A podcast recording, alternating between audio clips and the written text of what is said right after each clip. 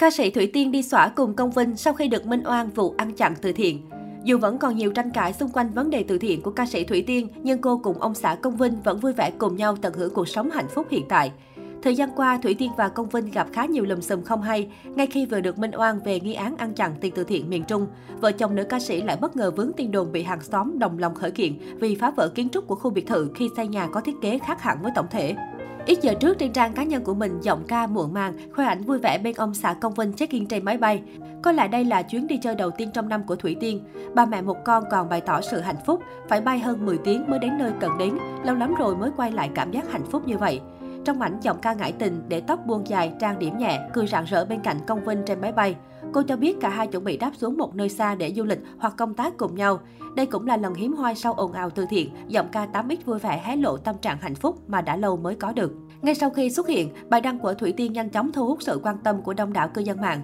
Dưới bài viết, mẹ ruột nữ ca sĩ cũng bình luận gây chú ý, chúc hai con luôn có sức khỏe phi thường, thân tâm an lạc, gặt hái nhiều thành công, tinh tấn đường đạo, may mắn đường đời, luôn ý hợp tâm đồng, mãi là người con túc đạo đẹp đời của Đức Phật. Chúc hai con thượng lộ bình an, đi đến nơi về đến chốn, sở nguyện, mong cầu thành tựu nhé. Có thể thấy, từ sau khi được cơ quan điều tra minh oan, kết luận không có dấu hiệu ăn chặn tiền từ thiện, nhiều dân mạng đã quay xe và ủng hộ cô trở lại. Trong khi sáu tháng trước, Thủy Tiên từng bật khóc nức nở trên livestream vì bị nghi ăn chặn tiền từ thiện miền Trung mà cô quyên góp hồi cuối năm hai nghìn không trăm hai mươi.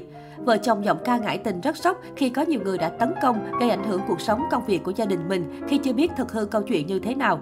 Thậm chí những người thân trong gia đình như con gái, bố mẹ cũng bị đưa ra chửi rủa, xúc phạm nặng nề.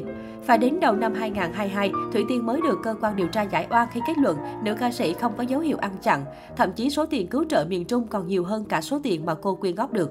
Khi có kết quả điều tra từ cơ quan chức năng, Thủy Tiên tâm sự, thời gian vừa qua thực sự rất khó khăn với gia đình cô. Không chỉ phải chịu sức ép dư luận trong thời gian dài, công việc của hai vợ chồng Công Vinh bị ảnh hưởng rất nhiều. Lúc đó tôi thấy mọi người tiêu cực quá, mọi thứ thật kinh khủng, tôi rối lắm. Công việc của chúng tôi gần như mất hết.